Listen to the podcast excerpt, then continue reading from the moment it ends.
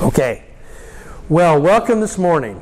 Uh, I have to tell you, boy, the uh, as we start stepping into uh, Corinthians and then First Corinthians, this is so theologically rich, and there is so much here that we'll see how long it takes us to get through.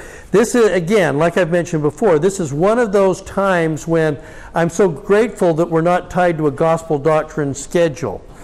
You know, if this were New Testament gospel doctrine, we'd have one week on 1 Corinthians and then we'd move on to the next one. Uh, and we're going to find that. Uh, so, so in in um, I've been trying to do this as much as I can sequentially, so that we're, we're studying where Paul goes, and then when he writes, then he writes, and we put the book in sequence along with. And this is going to be hard to do. We're going to be a little bit out of sequence with this because he's going to write He's going to write uh, 1 Corinthians after he has been to Ephesus uh, and, and, and then starting to travel again.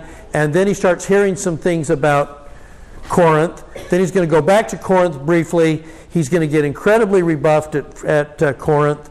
He's then going to go back to Ephesus, get imprisoned, and then he's going to write 1 Corinthians, and 2 Corinthians, which is like, this is like a lot of information and some rebuke and stuff like that.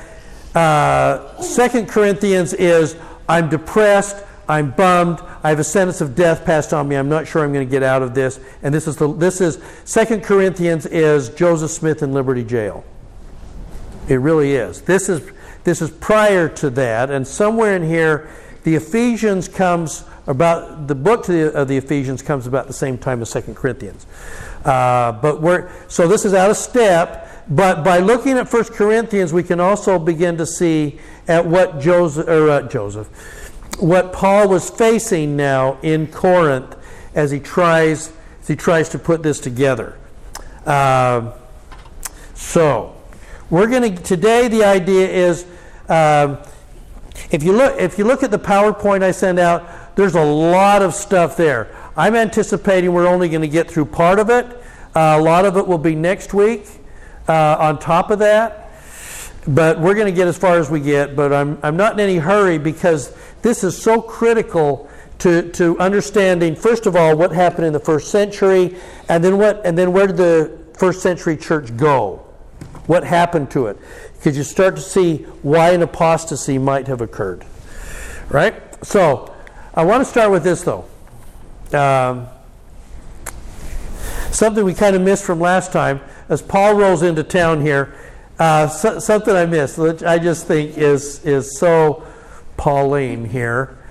When, when uh, Silas and Timothy come down from Macedonia, remember he, he had sent them off again to Philippi. I love those guys. Make sure they're okay.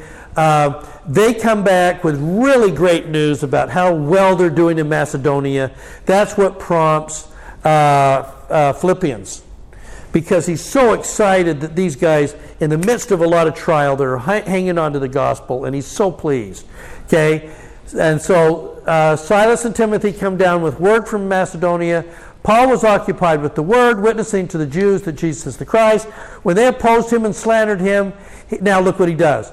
Uh, he shook out his clothes and said to them, Your blood is on your own heads. I am clean. From now on, I go to the Gentiles about had it with you guys in the synagogue. Okay? Now, is he going to just let things be? and he departed from there and came to the house of a man named uh, Titus Justus, a man who worshiped God. And where's his house? Adjacent to the synagogue. I, am gonna I'm gonna start preaching out of another house. I like the one in the cul-de-sac next, right next to the synagogue so, so that uh, Sosthenes and Christus and some Crispus and those guys that are running the synagogue can see the people coming back and forth all the time. Uh, and, and I don't know if there's like every now and then Paul going, eh. okay. His house was adjacent to the synagogue. Uh, and Crispus, it works. The leader of the synagogue believed in the Lord. This is the one that said, Go away believed in the Lord with his entire household, and many among the Corinthians listened and believed and were baptized. Lovely. Okay? And then we have the one from last week. And ultimately, then they seized Sosthenes, uh, the ruler of the synagogue. So we got the we got the leader and the ruler, and they beat him in front of the the judgment seat. Remember, as as uh, he's being uh, arraigned in front of the uh, the bema, and Gallio is like, "I guys, this is a Jewish thing. I'm just not that interested." Go, he's over Athens and the whole thing. He's got everything on the Achaia coast.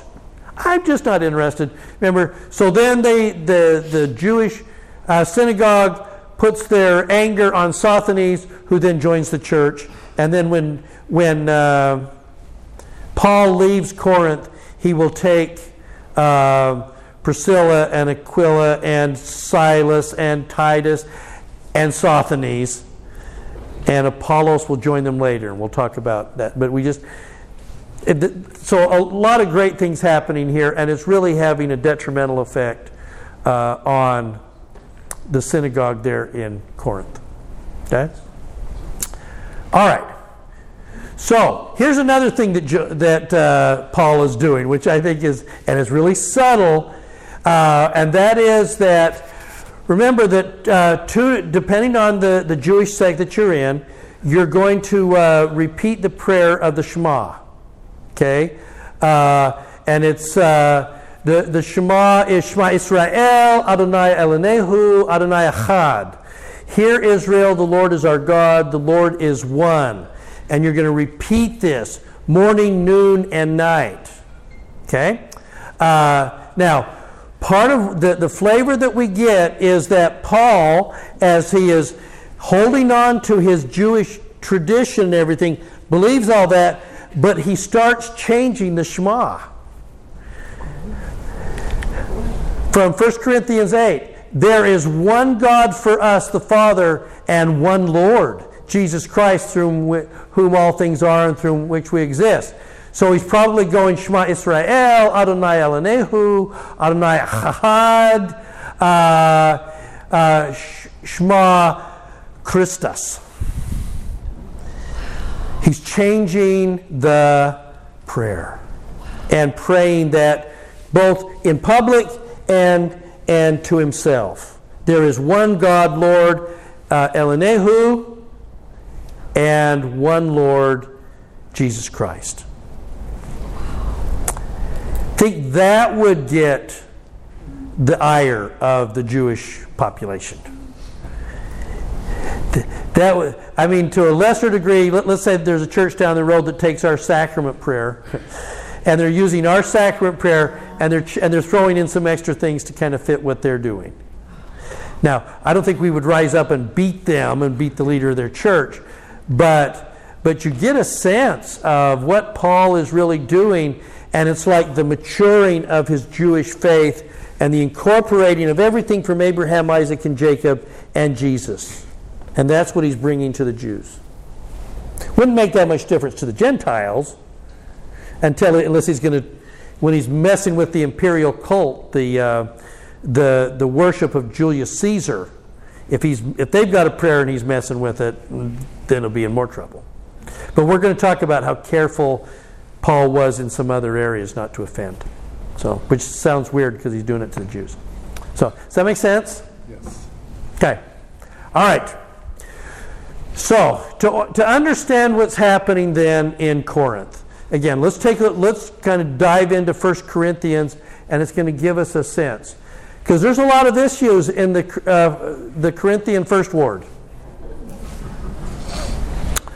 Uh, and if you will, again, if you'll begin to picture, uh, I, was, I was telling Cindy, I'm not quite sure whether to paint Corinth as Las Vegas or New York. New Orleans. Yes. And New Orleans. Ooh, New Orleans would be a really good. Rio de Janeiro. Yeah, ooh. I hadn't thought about New Orleans, but th- that, that would probably be really good. Yeah. Uh, and because what you're getting is this incredible diversity. Remember that, that uh, Corinth sits on the Achaia coast and, and it has two major seaports. And so as everybody is coming and going uh, back and forth to Athens and between Athens and Rome, and, and there's, a, there's a canal that they tried to, to carve. Uh, they're not quite able to get this canal going, so it means that they have to go around. They have to go by Corinth. They have to stop. Um, and, and so it's just people from all over the known world are there, and they're rich, and there's a vibrancy, and there's a diversity. And so from First Corinth, this is what this is what Paul is dealing with. It's written while Paul is written is traveling to Macedonia, the beginning of his third mission, but he's writing back here.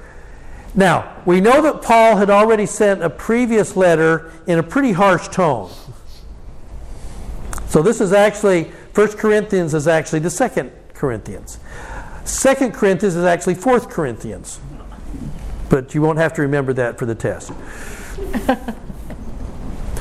Apollos, who we'll talk about in a second, Apollos from, uh, from uh, Alexandria had shown up after Paul, and he's, and he's a very charismatic guy. He's very Greek centered, and he's, and he's helping win souls to Christ, but he really just has John's understanding. He has not yet been educated, and uh, they, they will pull him aside in Ephesus and really teach him more about the gospel. But he is, he is energy and he is articulate. Uh, but Apollos then meets with Paul in Ephesus, uh, but was not wanting to go back to Corinth. After he'd spent his time in Corinth, he's like, I don't think I want to go to those guys again. They're driving me nuts. He's not saying what it is about Corinth that's driving him nuts, but he doesn't want to go back. Um, partly because he's become there's a there's a cult of personality based on Apollos in in Corinth, as we'll talk about. And then now, so Paul in his writing is having to dr- address many specific issues that were arising in the infant church that's there. So let, us kind of frame this a little bit uh, to start with, shall we? Um, when we talk about, in our own experience, if I ask somebody to talk about, um, I'm a member of the church, or I'm going to church, or I believe in Mormonism, or I'm a member of, what are they picturing? If I say, you know, this is what you're going to want to do in when you go to church, what exactly are you picturing? A building of some kind. Yeah, yeah. Which building? Which chapel? Temple. They're always pretty similar. They do. But but Deb, if you're thinking about church and you're thinking about a ward, what are you picturing? My church. My chapel, my ward, my people. When we talk about a quorum, what are we picturing? Our quorum. We're, we're going to want to implement this new thing in Relief Society. And your brain, to, to frame it, is going to say, I have to picture what? My Relief Society. How are you doing with your ministering sisters? What have you got to do? Picture your ministering sisters. We have our frame, we have our lens through which we look at things. So when we talk, when people talk about the church, think about all the things that go into how I picture the church. First of all, is my life events. Do you picture the church as a lifelong member, or did you join the church as an adult? The church is partly based on your life experiences. Uh, when I'm talking to women, for instance, that have been uh, abused by some of the men in their life, and we're talking about the priesthood, and you've got to follow, you're going to follow the directions of the priesthood.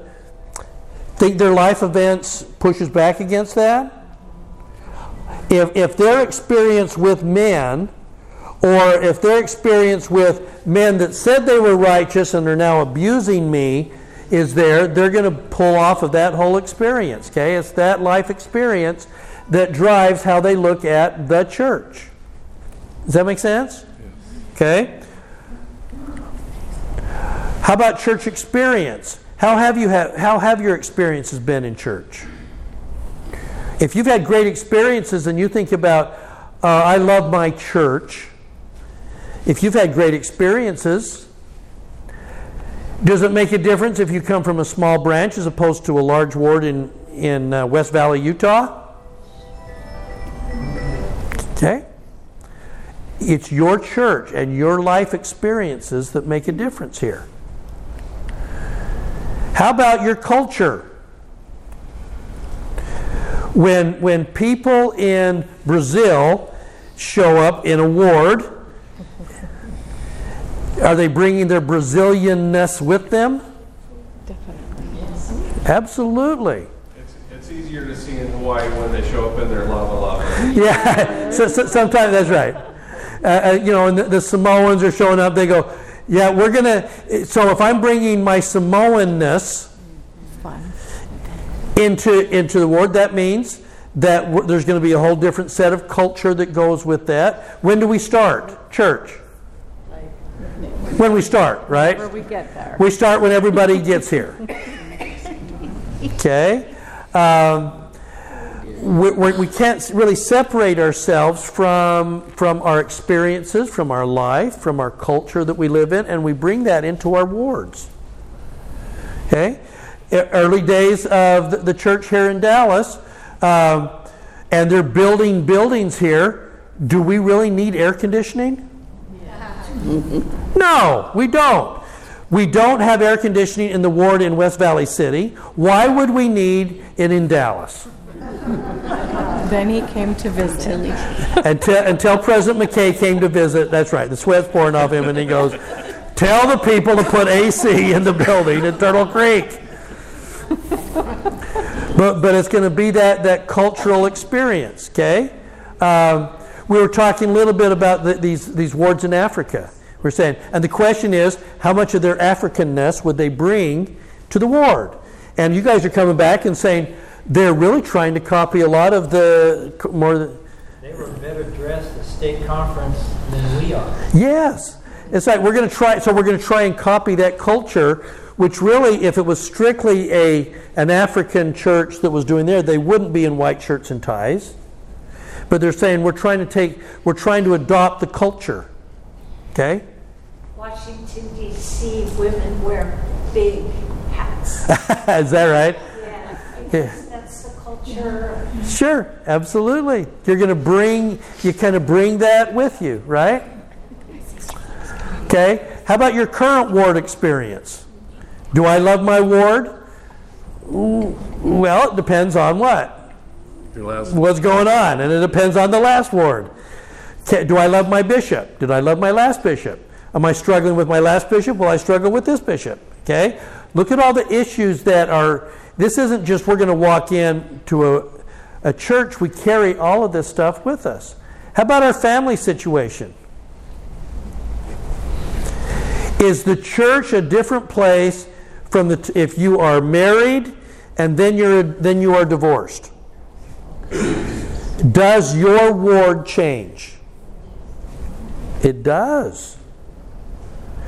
You know, I'm going to, th- th- this weekend, I'm going to be with a large group of singles in uh, Branson. Okay? And they will tell you the ward is, if, we go, if they go to the same ward that you do, it's a different church. They have different experiences, they have different needs, but they feel different in the same place. Okay? Financial status make a difference? Does that change how you see the church? Yeah. How about expectations?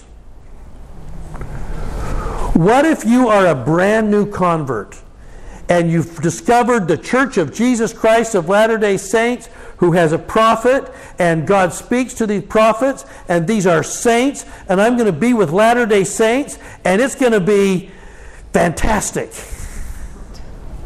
Okay? And it's going to be, and like I was talking to somebody not too long ago that kind of grew up around here, and we're going to move to Utah where we can live among the saints. It will be awesome. And what happens? A business deal goes bad. And, and, and the guy was on the high council. Okay? Our expectations of what we expect from members is going to be is largely dependent on how we see it. Do we see them as glowing saints? And then we're disappointed when we find out their struggles. Okay? So we get all of these things, and then we see it through that, our own lens. So we have our own lens that we're looking at the church through all of these things. And so basically, we're sitting in a group, and we are different people with different expectations and life experiences and situations. Okay? So, here's the problem that we're going to have in Corinth. If somebody joins the church in Plano, for instance, they're going to join the church and they're going to drop into an existing culture that already exists and is already in place. Plus, they're bringing all of their stuff with them. Okay? What happens if you if you have a, a group and you're going to baptize an entire ward or a couple of three wards in a town, and everybody has been in the church less than 18 months, and there is no existing culture? Then how much does your own culture affect what you're going to find and what, what how it's going to form and what it's going to look like? and what your ward dinners look like and all that, right? Isn't that kind of what happened with, in the beginning of the church? It was exactly what happened in Kirtland. Exactly what happened in Kirtland. We're all we're all new to this. So what does a sacrament meeting look like? If I remember, for them, their initial experiences in Kirtland was it's about the Spirit. And so it's being led by the Spirit. And we had those that were in Kirtland that were big time into the Spirit. And so there, it's about the Spirit and everything. You remember? People would like jump up and they would sit down in the aisles and they're going, I'm going, I'm on the boats going to the Lamanites. And they would go that. And then another guy is like filled with the Spirit, does a backwards flip, Newel Whitney, does a backwards flip off of the chair and out the window. Okay. That is Mormonism. and, and Joseph is going to say, okay, can we cool it with the spiritual stuff? Let's talk about how the Holy Ghost works. There's no cultural history to hold us in place. There's just, we're trying to put it together on the fly. And that's exactly what's happened in Corinth, only far worse. Yeah. Isn't it the same as when somebody got the spirit and then decided that that church, they were just going to get their own church, Yeah. break away from the main LDS church, and make their own because they were led by the spirit. And, and I want to create a, a different ward based on the way I see it. Exactly. Yeah. Yes. I want it to look like what I expected it to look like. My way. It's my way. I'm very happy with my way. I've been doing it. And now, so I'm going to take my way and sprinkle in some of this churchness in here. Okay? I want it to be my way with some Christ added. So uh, that's kind of, again, that's what was happening in. So let's, let's talk about where that, those clashes actually begin to happen then in Corinth. Um, now,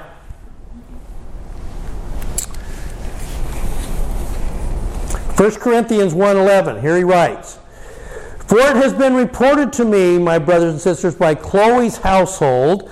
Chloe is running a uh, one of the house churches in there. By Chloe's household, that there are rivalries among you. I mean this: that each of you says, "I follow Paul," or "I follow Apollos," or "I follow Cephas," or "I follow Christ." Is Christ divided? Was Paul crucified for you? Were you baptized in Paul's name? I thank God that I baptized no one except Crispus and Gaius, so that no one may say that you were baptized in my name. Okay? Now, here's a really good example. Let's say this. So, the, and he's, and he split it out perfectly. Here are really the four factions that I think have the biggest impact in, in uh, Corinthians' first word. Okay? One is if I'm going to follow Paul, then, then what philosophy am I, Paul, am I following? Roman. Uh, it's Roman. Okay? So if I'm going to, this is going to be a Roman church. You think this is, is where this is where we're going to get things like um, uh, where how, how did the Romans establish a religion? By force, dang it. It's going to be about onward Christian soldiers. You know, this is going to be if I'm if I'm going to if this is going to be a Roman ward with Christ added, it's going to be a little bit militaristic. And how do I kind of pull in the, the Caesar cult and kind of mix this? Maybe maybe Jesus is a lot like Caesar. You know, I'm trying to somehow accommodate this new religion in with my Romanness, and I and I and I'm going to like that. Okay, so and I'm going to and I could do it by force. Now, by the way, by the way, by the way, I don't want to get make this too in depth. 250 years later, when Constantine is actually going to make religion, Christianity, the state church, guess which form of Christianity survived? Roman. The Roman version. That's what made the Crusades okay. Because the Romans, when the Roman version of Christianity was going to be least persecuted, it was going to be the most likely to survive, it would be there. And so when, when Constantine goes, I think I'm going to incorporate Christianity, he's going to Christianity, and it's the Roman version that has made it through the last couple of centuries. These other ones aren't, aren't going to make it for a couple of reasons. Okay? Does that make sense? So, so th- that is re- really setting up. Uh, 250 years later, about 300 AD. Okay? So summer of Paul, and there are some in the mix who don't necessarily like the way Paul's doing it, and maybe, but they like his, they don't necessarily like his Romanness because they are more Greek, right? So I'm of Apollos. How would a Greek Christian approach the gospel when there's no culture yet? intellectually, philosophically. Let's have long discussions about the wisdom of this doctrine or that doctrine. And if we can, by the way, if we can throw in some Zeus or, or some Aphrodite, that would be kind of cool. You know what? Mary is a lot like, like Artemis. She is, you're right. And let's talk about the differences between Mary and Venus. Yes, let's have a discussion about that. Maybe for, for our fireside, we're going to have this Greek discussion. Well, that would be very cool. Yes, I, I could certainly see that. Yes. Okay? And so they would like Apollos is coming from Alexandria with the library and the, okay? Uh, or, so we got the Roman faction, we got the Greek faction, then we would have the Jewish. Cephas, who is Peter. But I think it's interesting that he's, write, he's writing it as Cephas. You're taking not his Greek name, you're taking his Jewish name. If you are a Jewish Christian in Corinth, what would you want the ward to look like? Synagogue. Synagogue, Law of Moses, sing the Psalms. I mean, the Greek and the Roman guys don't know the Psalms at all but you know them. We know them, which it's going to be about Abraham and and the Shema. Uh, I don't know if I can add the Christ thing to the to the Shema, but maybe well, you know, and we're going to okay. And they and they certainly discussed it and talked about it. Oh, sure. Twenty hours every day, through, going through the Pentateuch and the Torah and seeing how that matches, you know, because we're gonna, that's what we do. Okay? So that's another faction. And then there's the other faction that is that that I I like to think it's like I'm poor and I'm pious and I'm better than you are. I'm the true believer. I'm the one that's really invested most. I am the best Christian in this ward. Okay? That would be another faction. Why do you associate that with Christ? Because they're going to say, I don't follow any of these others. I'm going to put all of mine into, into being Christ, and I couldn't care less about Paul or Cephas or anything else. I'm doubling down as in contrast to the others. Because all of them should have been about Christ, right? But if they're going to do it, if he's going to say, some are Christ so that I'm not Paul, and some are Christ so that I'm not Apollos, It's, it's a way to differentiate yourself. I think that's what happens sometimes in really established wards. Uh, if, if the church is going to implement something, and I feel like I'm a pretty good member of the church, and we're going to implement Come Follow Me, how do I do Come Follow Me better than you? How do I do that? Because I want to somehow differentiate myself, still being, this is my claim to fame. I'm super Mormon. Yes. So it's not only that, but it's also those who don't want to acknowledge proper priesthood authority. And they just want to say, you know what, uh, I've got this connection with Christ, and it's just me, and it's my interpretation, and I really don't need Anybody else's? prophets, whatever. I can, I can, I can get what I need directly from the Lord. Yeah, right. Don't you can't teach me anything because I have this. I think that's a good It's a way point. of trying to say, I'm still in, but it's my way, not in And better than yours. See, that's the.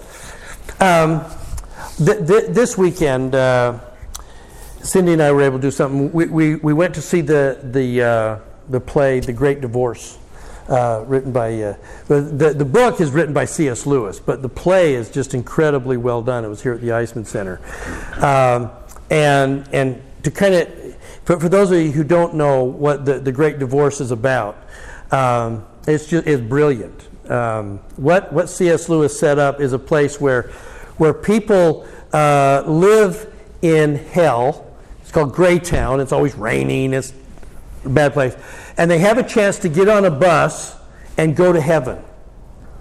Anybody that wants to go can go. Now, when they're getting there, there's a staging area just before the mountains, and over the mountain is heaven. You can go. Anybody can go. Uh, but they're quarreling, they are contentious, and, and, and they're carrying with them their, their stuff.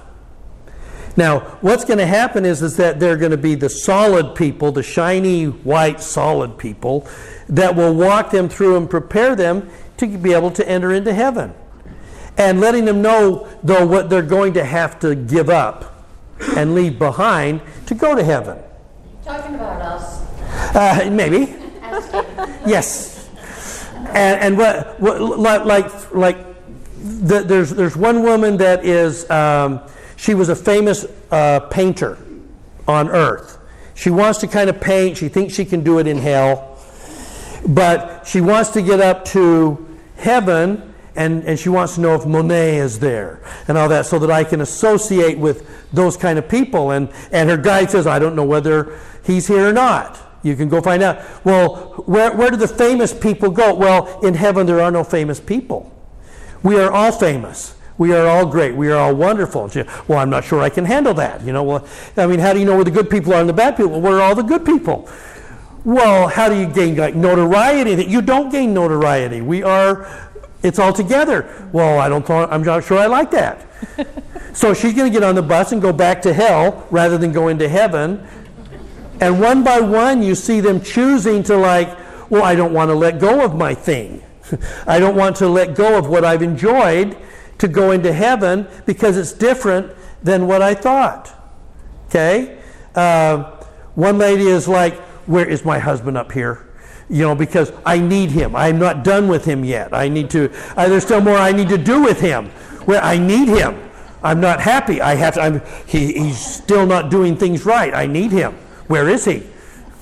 We don't know whether he's there. You might run into him. Well, I need to know. You know, is he here? And, and she finally gets on the bus and goes, um, one last one. There's a, a, one lady that comes in and she's she's got a cloak over. The, the way they did this in the play was fantastic. Uh, she's got a cloak over and they're little like little sticky things sticking all out of her. And she's walking along and she's just grumbling. Oh, about this and about that, and they did this, and I can't believe it. And, you know, and, and they're watching her walk across, and and and he and the the C.S. Lewis character is asking his guide, he says, So what's with, what's with her? And he says, Oh, she's a grumbler. And he goes, Well, can she make it? And he says, We'll work with her. If we can find a spark of light in her that can grow into a beautiful, magnificent thing. But if, there's, if, if that spark completely goes out, she's just a grumble. And there's not much you can do with a grumble. Okay? Now, what he's getting to, I think, eh, well, there was two things. One, um, hell has an exit, and that one day hell will be empty. And he's quoting there George MacDonald, who was kind of his spiritual mentor. Hell has an exit. The other one is that idea that he would talk about in Mere Christianity, and that is that pride is not about having something. Pride is having more than somebody else. That's pride. And, and uh, President Benson will be quoting a lot of Mere Christianity in his 1989 talk on pride. Because uh, that's one of them. It's about pride. And all of them did not want to give up. Because, like, there, there's one guy in this situation who doesn't believe that there is a heaven. It's all a conspiracy, don't you see? And the same people run heaven as run hell. And it doesn't matter which side you go to, they're all the same people are the ones getting rich. And so I'm not believing this for a second. This is all just show. Okay? Because I'm smarter. I'm picking up on, on the schemes and the conspiracies, and other sheep can't figure that out. I'm smarter, don't you see? And I'm going to get back on the bus because it doesn't matter. I'm not going to get taken by those shiny people. Okay? Again, you get this sense of pride and the pride of what we hold on to, and an expectation that if we're going to walk into a body of saints, what are we willing to give up? Okay? Um, does, that, does that make sense that there's the battle? Um, all right. So, part of her, yeah, go ahead. but to a point, uh, aren't we all like that? Uh, you know, the way I worship Sunday at church, what I do at church, is different than what someone else might do. Uh, the way I keep the Sabbath. Yes. It's different than the way you do it, and I'm going to keep doing it my way because I think that's you know that's the way to do it. And the way when I go to the temple, I worship a certain way there, and so you know we're all I guess have different ways of, of doing what we need to do. That's right. So there's differences, and I don't think it's always pride uh, that's involved. Okay, right. Cultural. It is cultural. You know, we um, educated people in the United States or whatever read all kinds of great books. And the reason we read those is because those books are filled with images, archetypal images, and they give us reference and, uh, and life and help us. Does this make sense what I'm saying? It does. And, uh, and so I think that it's only natural for someone who's raised in a culture to carry that with them. Where oh, sure. But sometimes those cultural ideas are actually inhibiting us from experiencing the full joy of our religion, you know, of the peace that God has to offer. Those things actually they hold us back. The church that I was baptized into was in East Texas. There were no Mormons down there. The missionaries came in, a bunch of people went for it. So when you went to Sunday meetings, they were like Baptists. they were like Baptists, right? The music was Baptist and everything. Yes, and it's a good example. As there were several influences, but one of the influences was slowly but surely Exxon started hiring engineers from BYU. And so they came in, and it drove everyone crazy at first because they didn't know how to behave. They didn't know how to do an East Texas Baptist focused LDS church. Wow, they were very, very concerned. well, well, yeah, th- th- there's a class, and that's probably a really good example here, right? Yeah. I was going to say the thing is, is that isn't it great that the Lord has given us the Holy Ghost? Yeah. To, to guide us even within our, in our culture and our life experiences and everything. Sure. And He's given freedom that we can choose. Okay, so, so where's, where's the line here to say, I, I have to do things in a way that works for me and en- enhances my study scripturally? And, and how does that, where's the line where it crosses over into contentiousness to where it actually begins to be a stumbling block, either for me or for the other members? Because both things have to kind of be there, right? Right. You don't give up your whole history and who you are and what worked for you because, because we're not expected to be uh, um, robots where everybody's doing things exactly the same way. Where's the line? How do, how do you draw the line? The line is love. And, and the only way that we will, because we don't all progress at the same rate, we don't all become Christ like at the same pace. And, uh, but as we are charitable, as we love one another, uh-huh. we accept and encourage, and, and people are doing the same with us, and slowly but surely. You're going to see why it is that we end up dropping into 1 Corinthians 13 in the middle of all of this. But you I have was going to say that the church, and even then, the church had to establish a road, a way, Yeah. a rules. But also be able to respect the individuality of the people. There's the challenge. Yes. That is absolutely the challenge to say, give people the freedom to be what works for them, but do it. How do you do it in a way that is not judging, that is not conflicting, and, and isn't off putting and drives them out, out the building?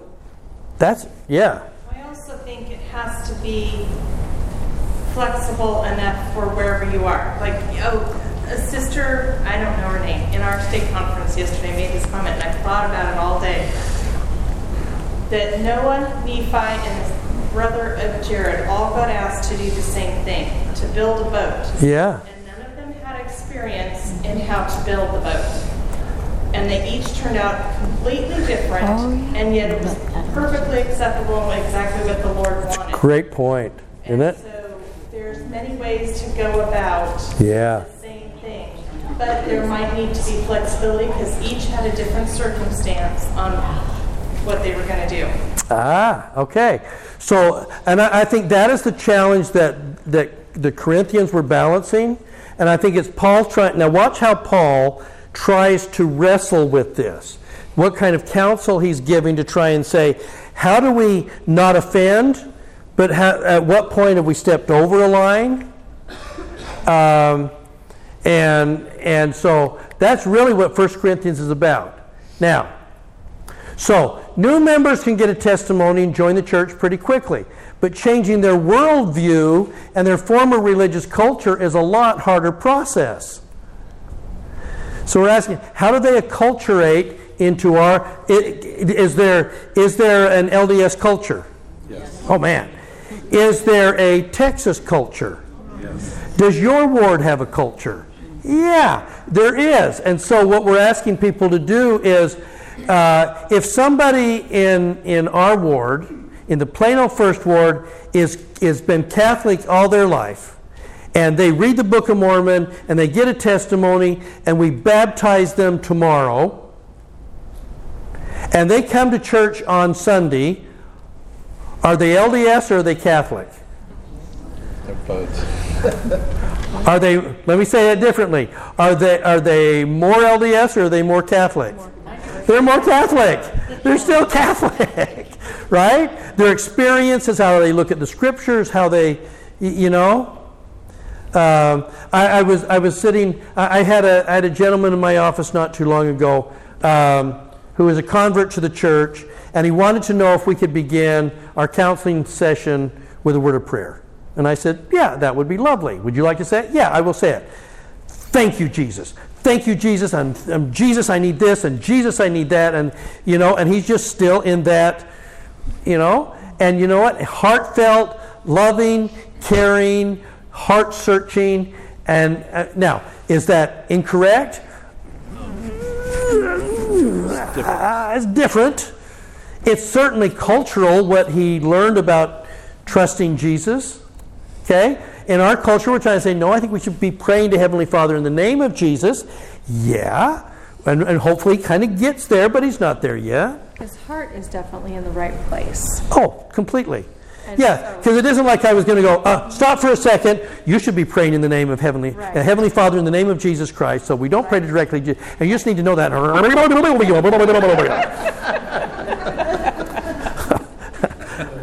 I just said, thank you, thank you for the sweet prayer. Let's get going. Yeah. Okay. I just think we have to be aware of, of, of this transition that it takes and give people a chance. Uh, Uh, and, and by the way, and let it, just talking about what a difficult process it is to assimilate somebody into a church. Man, that's tough. But before we move on, there's actually an assimilation there between two people when they get married. Yeah, we could do the whole marriage thing on this, right? For instance, do you wear your Sunday clothes all day long? Or do you uh, come home from church and change into more casual clothes so you don't run your Sunday clothes? You know, you can. You can do it however you want, but the right way is to get into the jeans as fast as possible. That's really true and right way to do it. But, but if you want to do it your way, bless your heart. You, you just kind of do it your way. that, that's, that's a good example. Yeah. One thing I've noticed through my life, you know, growing up, you know, we moved around a little bit when I was young, and then going on my mission, you go to different states. I mean, we had a huge mission, and then I've noticed in different wards I've lived in that it seems to me that people that have been around, it's usually the, my dad was uh in the army or the service, and we moved a lot, some of them 15 times. They Yeah. may have been in the Middle East, they may have been in London, they may have been in the Orient, but they seem to assimilate into the whatever group they're in a lot easier because they're used to change. You used to change. There's where Paul fits in. He, he could see what was going on, but Yeah. how do you solve when the Well, and Paul, bless his heart, until, until other than the, the wards that they had going in some of these other little areas, they were still learning. They're, they're kind of within the first few years of what does a Christian church look like? How does it function? We're going to talk probably next week about how they ran their sacrament meetings. And you're going to find out that it came pretty close to how they ran their sacrament meetings in Kirtland and how they ran it in the Book of Mormon. But it just does organically, it just happened, yeah.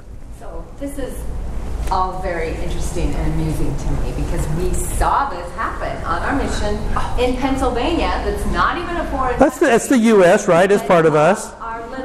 Podunk no place branch was kind of a foreign country, and we saw so much of this where we came in and would come home going.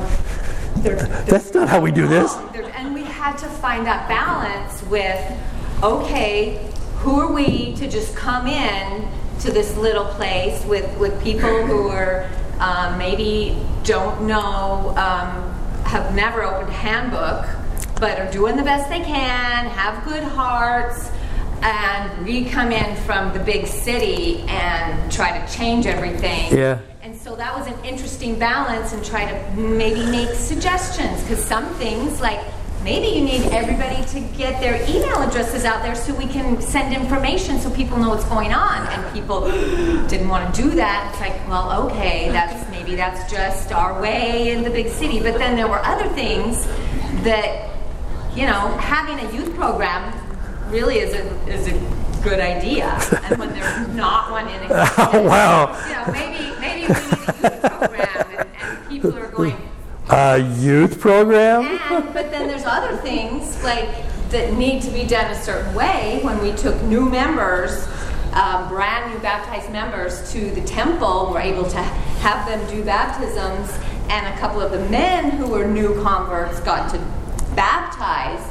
But one particular guy who couldn't read, couldn't really comprehend a lot, and as he's trying to baptize his wife for the dead, and he wasn't saying the words right. And the people had to keep saying, okay, okay, try again. And we realized he, he can't read or even understand. And Mike would get in the water with him and finally say the words. But when he finally, he couldn't get through the words, so he just looked at his wife and said, I baptize you. And no,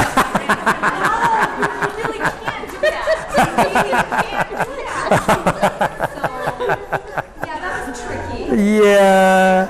That, I remember when, when, when we moved our, our family up to Utah after being here, and, and, and I'd been the bishop, and I knew exactly how things were supposed to be, and we moved up, up to Utah, and they announced that they were having the, the, uh, the uh, cake auction for the primary program.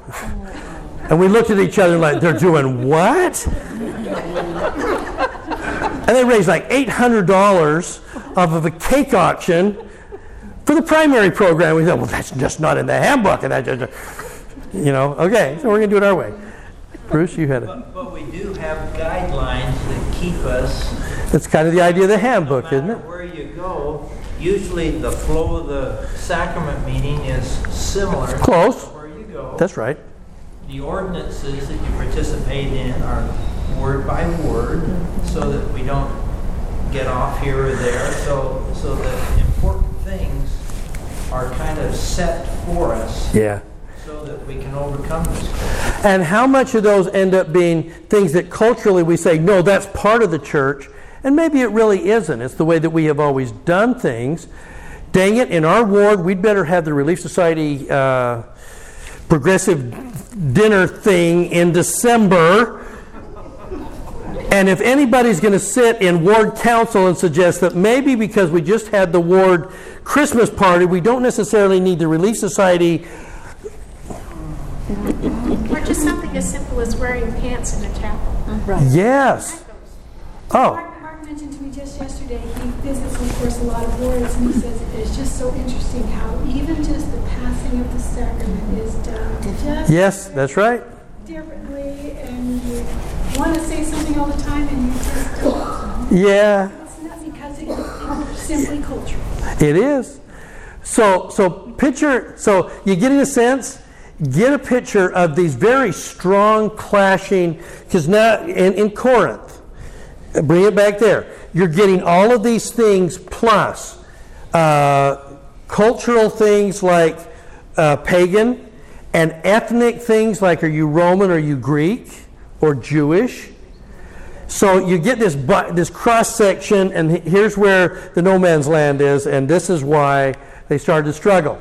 Okay, so here's Paul starting to push back. So especially in the first part of 1 Corinthians, you're seeing him start to address a number of things. Um, we're not going to really need the part in here as to whether women should wear hats in church or not. He's dealing with some, some things on the ground. But some of them I think are interesting. So, for instance, in Corinth, there were really two major sources of meat. One is pagan meat. Uh, animals offered as sacrifice in pagan temples, eaten by the family, and the leftovers sold in the marketplace to anyone. So, so we're gonna, you know, we're gonna eat what fills us, and then we can actually take it over to the shops, and we're gonna sell it. And it, and and by the way, and we're gonna save the really good stuff, the fatted calf and stuff like that, for holidays and stuff like that. So it's the good stuff, right? We really like this, um, and it is all about barbecue, in case you were wondering. Uh, now, what other sorts of meat might there be in Corinth? Jewish. Right. Now, they didn't have a temple, so there's not Jewish sacrifices, but there is doing it kosher. Okay? The kosher meat has to be killed a certain way so the blood is drained out and it doesn't mix with other things and everything. So you're going to have two major groups here. You got those that are eating pagan meat uh, and the kosher meat over here. And, and if you're going to sit down, the question is if we're having a war dinner and they're serving ribs, does that work? It's going to work for the, uh, the Apollos people and the Paul people. Is it working for the Cephas people? Depends if they're pork or beef. Yeah. Pork ribs. The good ribs. Yes. Okay? Which sauce do you use? and what sauce do you use? That's right. Do you do a dry rub or do you? Okay. Okay. And and by the way, I think it's and, and there's some hints here. Think back to how how was Peter taught that it might be all right to take the gospel to the Gentiles? Remember the vision that he gets in Joppa? Right. Okay. And what does he see? The sheep There's a sheet coming down, and in it is all these unclean animals. And, and the Lord is saying to him, What I have declared clean, don't declare unclean. So if you are a Jewish Christian in Corinth, is it all right to eat the barbecued ribs? Probably. But what if you don't, maybe you're just not yet comfortable with that? Would that be okay? Yes. Probably okay. Just don't judge others. Just don't judge the ones that are like, I'm still more, more better because I'm still not eating the ribs. Fact, Okay. you get invited more often because you're not competing with If you're not going to eat the ribs, let's get them all the time so they're going to leave that stuff alone. I always like vegans at my dinner. Do they taste better? Do you want this? Oh, no, you don't. Oh, sorry. I will eat that then. Thanks so much. Okay? Um, so, no, that, so, so that's what's going on here. So, uh, that, that's the battle. Yeah. I'm curious if the scarcity of food may have been an issue at all, that they didn't, that they wanted to use everything and sell it and make sure all of it was used properly. I don't know. Yeah. Well, and, and if, is that going to be, and if times of drought and stuff like that, are you going to really kind of hold to that, or you only do it when it's, those are the struggles, okay? So, again, but, but as we're struggling with all this, look at the injunctions now that come from the Lord, and certainly they would have been starting to find these in Jesus' teachings and, and in the Old Testament. Fourth Nephi, they had all things in common among them, therefore there was not rich nor poor, bond or free. The idea of becoming Zion is to become one. There were no more ites. Aren't we having the same struggles now ourselves? I mean, Depends on who you vote for. I've, I can tell by your hat whether I like you or not. we have this gay situation going on where now Yes. We are changing. We are, There- There's some adapting and some change. How are we handling all of that? and how many people? I'm not going to have that. I'm, I'm, I'm not sure. Well, absolutely. John 17. Father, make them one in me as I am with thee. We're supposed to become one, but different. Right? If you are not one, you're not mine. Well, they just want me to be a robot. They just want uh, everybody to be in lockstep. No. Moses, they were called Zion. Why? One heart. Again, can you see 1 Corinthians looming in the distance here? Probably get to that next week. 1 Corinthians 13. Charity never fails. Yeah. So there should be probably a reference to 3rd Nephi where he says, I, I'm telling you this so there will be no more disputation among you.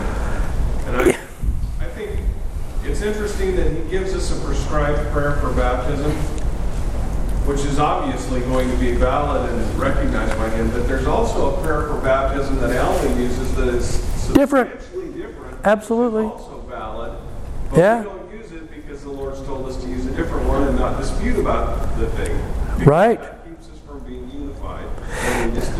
Yeah, and, and isn't it, and there's even a difference in the way that they look at baptism over time, which is a whole other discussion about uh, baptism for the remission of sins after Christ. But under Alma, we're baptizing. Are you going to mourn with those that mourn, comfort those that? Then you should be baptized. And they're talking more about inclusion into a group. You're going to become one with us, which I think is some of the spirit of, of this. Um, them that believed were of one heart and of one soul. So we're again we're trying how do we how do we bridge all the differences and bring them into one group? And man, that's the challenge. And so and he's going to and when we get into Second Corinthians, he's going to talk about being of one mind. So all right. So, in it, Paul is going to begin to make some suggestions why he thinks this happened. Because, if anything, uh, again, he's seeing the unity that he thinks he sees in, in Philippi, and things are going well up there in Macedonia. And man, these Corinthians are just battling. And so he's, he's sending this letter, and here's what he's going to say For the message of the cross is foolishness to those who are perishing but to those who are being saved, it is the power of God. Because on top of that, who else is battling against the Christians? The whole rest of the world. He's, he's, so you guys follow who? Christ. Re- really, Who was that? Well, he was the preacher. Oh, eh, can we see him? No, he was he was killed. Really? Why? He was hung on a tree. Really? You're following a crucified criminal. Yeah, well, he's resurrected. Right. How stupid are you? Now, this, this logic never goes on among kind of those that are a little bit more atheistic these days, does it? You guys follow who? You worship Joseph Smith, really. The, this guy with, with all these wives and, and all this stuff, and he was and he was treasure peeping, and then really, I thought, you know what, Bruce, I had a lot of respect for you, and then I found out that you believe that, and I'm, I'm not sure I have a lot of respect for you anymore. You're going to give 10% of your income to a cult? What's wrong with you guys? That's as dumb as it gets. I can, I can worship in the mountains with a glass of wine and be happier than you. For Jews, ask for signs, and Greeks seek wisdom. But we declare to you a crucified Christ, to the Jews a scandal, and foolishness to the Gentiles. We declared a crucified Christ. And then to see people like Sosthenes and Crispus and all these smart people and members uh, on the Areopolis joining with the crucified Christ people, there is a le- there's a level of shame. How many of our youth are walking around high schools in North Texas and then someone saying, So what church do you belong to? Uh, church of Jesus Christ. I, I really don't want to put it out there because I'm going to get made fun of. It's always going to be a scandal. We declare to you a crucified Christ to the Jews a scandal, foolishness to the Gentiles. But to those who are called, Jews and Greeks alike, Christ is the power and wisdom of God. For the foolishness of God is wiser than human wisdom, and the weakness of God is greater than human strength. Okay? Now, I'm trying to see if I put it in here. I don't remember. I was with you in weakness and fear and in great trembling. What does the Doctrine and Covenant say about the weak things of the world? Yeah, the, it's, the, God is always going to draw upon the weak. Why does He do that? Wouldn't it have made more sense to have called Sidney Rigdon rather than Joseph Smith? Logically. Wouldn't it have made more sense to do a vision with, uh, uh, what's his name, Campbell, um, that lived at the same time, that already had a great following? From a marketing standpoint, isn't it better to pick the, the best people in the area, the most well known, and you call that person? Logically, yes. He's going to call a 14, 14 year old treasure hunter? How, how pretentious is that? But by your earlier argument that the experienced preacher is going to bring with him all of his Baggage. and background and experience and habits and traditions. Baggage. And a 14-year-old boy is uh, clay who's being mold. Yeah. I've, I've told the story before where, where I, was, I was called as a bishop and then I did what bishops are supposed to do and released the Relief Society president to call another one. And I was examining and I thought about and prayed about several of them. And then I and then I was I felt inspired to call a sister who had been only reactivated for six months. And that's when I bring her and her husband in and I say uh, I've got a calling I need to extend and she's looking at him. He says it's about you and I said, Sister, the, uh, we need to call you as Relief Society president. And she really did go, Yeah, I, mm, ah, ah, mm. She was speechless. I, and she says, I don't know whether I can do that. And I really did say to her, Sister, uh, the Lord called me as a bishop. and now he's calling you. So you go argue with him. Come back in a week and tell me how that goes. and she came back a week later and she's like, okay. and you know what? Her, her period of inactiveness was just what a certain group of sisters in that Relief Society needed. She was fantastic. Amazing. Okay? He calls the weak people. He does. And in the church, we're always kind of this I'm not sure I can do it. I'm not sure this is me. And he goes, You're right. You know? Is, is the Lord going to tempt us beyond what we can bear? Constantly. But he's going to give us strength. But he's going to give us the strength to overcome. Is he, he's going to give us the strength to do what we can't do on our own all the time. He doesn't expect, he's not calling the most competent. So, I, I just think it's important for us to keep in mind that when the Lord calls us, He does not expect us to be all things to all people. yeah. He, as you said, this sister had exactly the experience set necessary to touch a certain group of people. And that's been my experience is that there's a few people that you're designed to touch, and the rest are going to kind of go on automatic pilot until the next person is called to take Who's able to touch them. You know, the funny thing is, uh, next week you're going to hear Paul say almost the exact same thing, but watch what he says, because he will say, I was all things to all people. Paul will say exactly that. But look at the context in which he's going to say that, and it, he will turn it com- around completely from what we think. Well, you do your best to, to, to connect with everybody. Yeah. Paul's going to say he did his best to connect with everybody. And it didn't always work. No, it didn't work in Ephesus. Mark always said, yeah, as a bishop, if, if everyone's happy with you, you're probably not doing it. right. If everybody likes me, yeah, uh, I know. So I, I've mentioned before. Sometimes people will in my office say, "What does it mean to be passive aggressive?"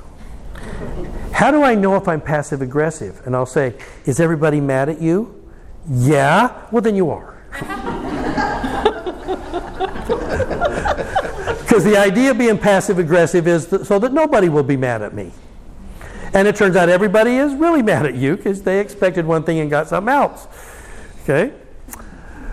Okay, so so he's trying Paul's trying to say first of all, I was I was with you in weakness and fear and great trembling. We don't think about Paul trembling. We think about the Paul that was just previously before walking into Corinth, he was standing at Mars Hill and he was having to defend himself with great eloquence, quoting Greek poets. And he's, but he's going to walk into Corinth in weakness and fear and great trembling. Hmm. Okay? And that's what we kind of get from D&C 1, right? The weak things of the world shall come forth and break down the mighty and strong ones, that the fullness of my gospel might be proclaimed by the weak and the simple unto the ends of the earth, and before kings and rulers. The Lord's plan is that the weak people will, will be uh, strengthened by Him and lifted by Him to do this work. Kevin, is he possibly saying it was their weakness and their fear and their great trembling that they began to make the change to Christianity? You know, I'm just kind of early days of the church, Kirtland, Malcolm, Yeah. and so forth. And the church was in fear all the time of being overwhelmed and squashed Yeah. by outside influences. You get to a point now where the church no longer has that fear at all. Yeah. Well, you, you would think that the in, in this case, though, um, if you kind of read the whole thing, I think that's certainly true. If they're gonna, if you're going to be a Christian in Corinth, you're going to be ridiculed. D- depending on which faction you're going to come from, you're going to face ridicule. So there's a certain amount of fear and trembling, no, no doubt. But Paul is also going to say, I showed up with you in weakness and fear. Be like me. And he will say, Be like me as I am in Christ. Imitate me like I imitated Christ. So you can say, We're all kind of weak together in this thing. Okay? Now, uh, side note on here. I'm going to digress for just a little bit, but I just thought that you're going to like. I really like this little tidbit. um, while you're while you're trying to picture the missionaries and the and the Corinthian church, stuff like that. Um, let me show you the difference. One of the reasons why I like making sure that I'm looking at these other translations. Here's 1 Corinthians uh, from uh, the, the King James Version. 1 Corinthians 9. Mine answer to them, to some of their arguments, is that, that do examine me is this. Have we not power to lead about a sister, a wife, as well as other apostles and the brethren of the Lord, and Cephas? Not exactly sure what that means in the King James. Let me show you how Wayment translates that from the Greek. This is my defense to those who judge me. Do we not have the right to have a spouse accompany us as the other apostles and brothers of the Lord and Cephas do? There goes celibacy, right? yes. Well, exactly.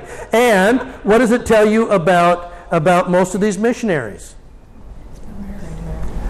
It, not only were they married, but they brought their wives with them. Just like on a mission. They're bringing their, yeah, they're serving a mission together. This is a senior couple.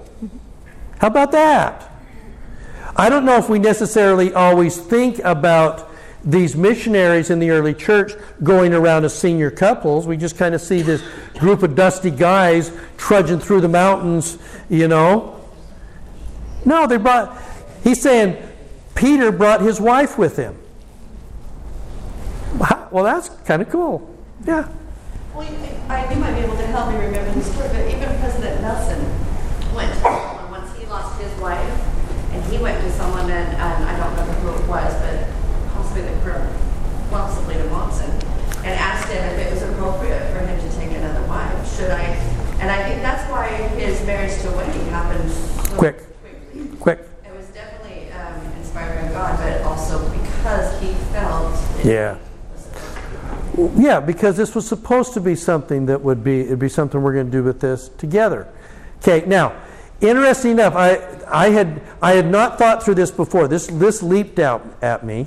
I thought this is very cool, so I did a little research uh, behind this, and and from the fourth century, here comes Eusebius uh, with this church tradition that had been there for centuries. Fourth century Eusebius. They say, according to that, when the blessed Peter saw his own lot, his own wife led out to die, he rejoiced because of her summons and her return home, and called to her very encouragingly and comfortingly, addressed her by name, and saying, O thou, remember the Lord. Just before his death. In other words, the tradition is, is that they were killed the same day in Rome. We talk about Paul, we talk about Peter. The tradition in the early church was that Peter's wife also died that day. I did not know that. Such was the marriage of the blessed and their perfect disposition towards those dearest to them. Wow. That was a shocker to me. And and resonates. It makes sense that that's that's where this would go. Okay? That we can go the same day too.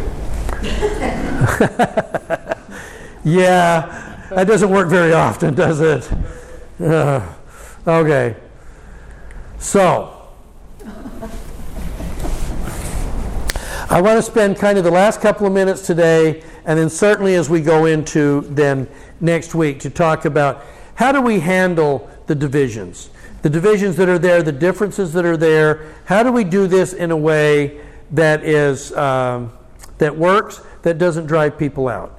Um, and first, we're going to seek to do no harm. We're going to try to begin by not offending people.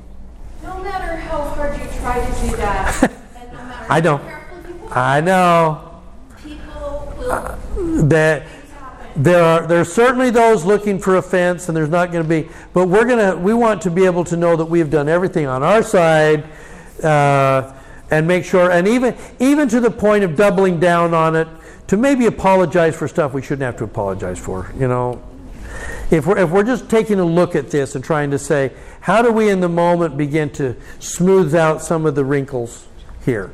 Okay? Yeah? Those of us who have been on the loving end of correction before. Yes? Those have been on the loving end of correction?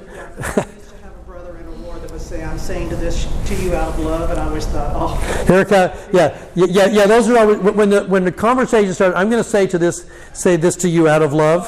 Yeah, buckle up, right? And I, but I have come, and I have learned this the hard way. Yeah, That that Satan knows my Achilles heel, and he knows what things are going to be said to me that are probably just going to laugh off or whatever, and he knows what things are going to be said to me that are going to get me at the core.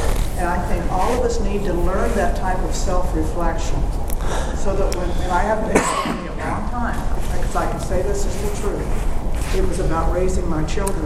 When anybody would say anything, it hurt.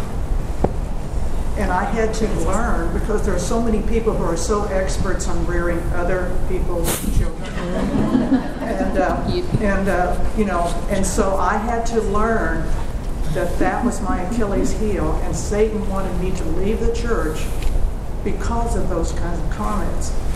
And I think all of us have to go through this, whether it's whatever it is, whatever it is, we're going to be hit up with. yeah. So true. And I love your kids a lot. Yeah, and in other words, she's saying, I, don't we need to be aware of what triggers and what buttons we have that somebody might push intentionally or unintentionally? And if we're aware of that, then we're more likely to consider a source or the awkwardness of it and not, and not allow somebody else's short sightedness to drive us out of the church. Because, yeah, there are going to be a lot of people with expert opinions on how to raise other people's kids. A great line, yeah. I can't remember which Sister David talked, but it was a couple of years ago, and she said, "Let's celebrate our differences. We need everyone in the church, and we don't want everyone to be the same. Yeah. So let's celebrate our differences and learn." Yeah, and, and how we celebrate, and again, how we celebrate those differences and then incorporate it and yet kind of be of one heart. That is, th- that's the challenge, I think. You can be of one heart without being a homogenous society. Yes, yeah. Or being contentious in terms of the pride. One heart says, I have one way of looking at it, but of course my way is better. Um, all right, so let me give you an example here. We'll maybe make this the, the last one. Oh, you're, you're going to like this one. Okay. B- because I am free from all, I have made myself a servant to all in order to gain more converts. To the Jews, I became as a Jew, that I might gain Jews.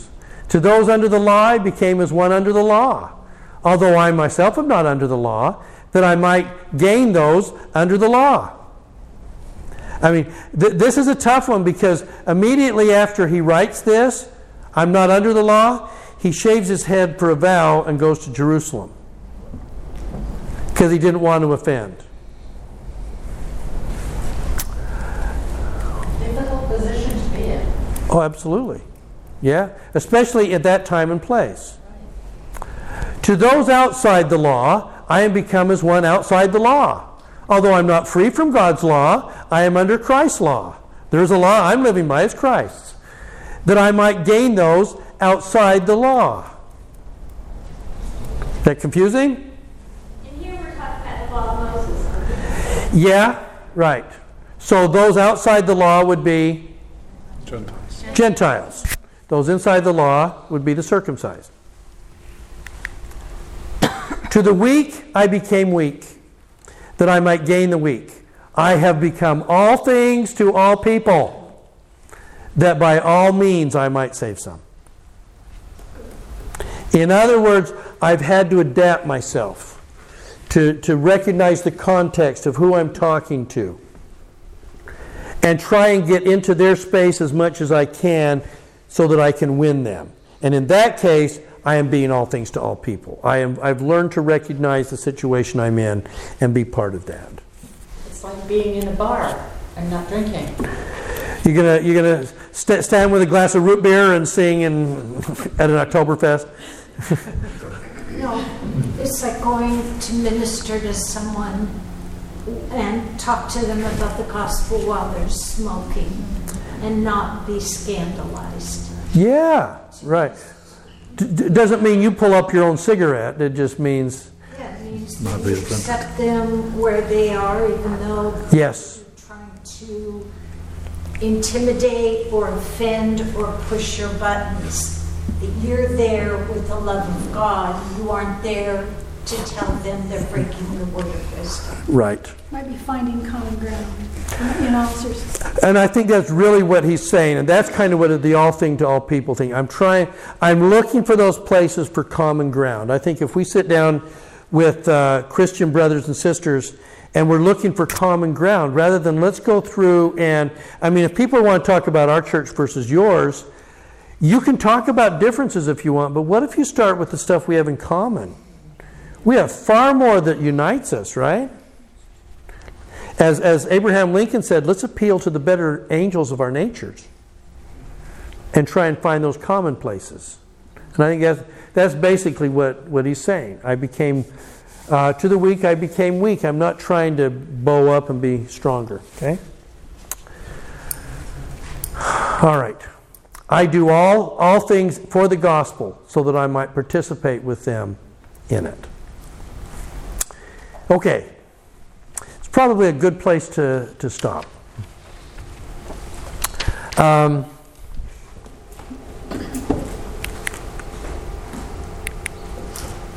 oh, yes. Okay. For next week, if you get a chance, kind of start with around 1 Corinthians 9. Because there's going to be a discussion here about taking the sacrament, about eating meals together, and how are they going to handle that, and why are people doing that. And then this is going to flow right from there into two important areas. One is going to be spiritual gifts in 1 Corinthians 12, and the other one is going to be the gift of charity in 1 Corinthians 13. And then he's going to finish with resurrection in 15. But there's, there's some real power in 9 and 12 and 13 about how he will heal the divisions. And it's, it's just beautiful stuff. And if you get a chance, if you can read it in other versions, not just King James, I think, uh, I think these will jump out at you, especially some language that we're going to really have fun with in 1 Corinthians 12 uh, about the whole body of the church and how they all come together. The same, but different. Uh, final questions before we kind of end it here. Good stuff, huh? The thing that I love about this stuff is how relevant it feels to me. It isn't like we're talking about philosophically about stuff that has no bearing on our, our own church life and our own ward life and our own ministering life. He's talking about boots on the ground. How do we help and heal and win souls for Christ and, and take care of them where they are and bring them home? Uh, yeah. Well, I'm noticing how um, our current prophet is trying to change our culture a bit. A lot. Work in the temple, we're learning to have the mindset. It's all about the patron experience, and we're being taught how do we as temple workers make that occur for the patrons so that they will come back. The "Come Follow Me" is setting setting us up for church houses. So I think that we're right in the middle of what you're trying to teach. It just feels relevant and it feels current to me as we're looking. It really does. And that's part of why this ought to be resonating for us that you watch should be a church struggling and going through growing pains about how do we do this and not offend. And man, it just feels like we're here. So uh, I bury my testimony. This is. The, these things happened, and uh, Paul, to me, is one of the great exemplars we have in history about how to do this. And I leave that with you in Jesus' name. Amen. Our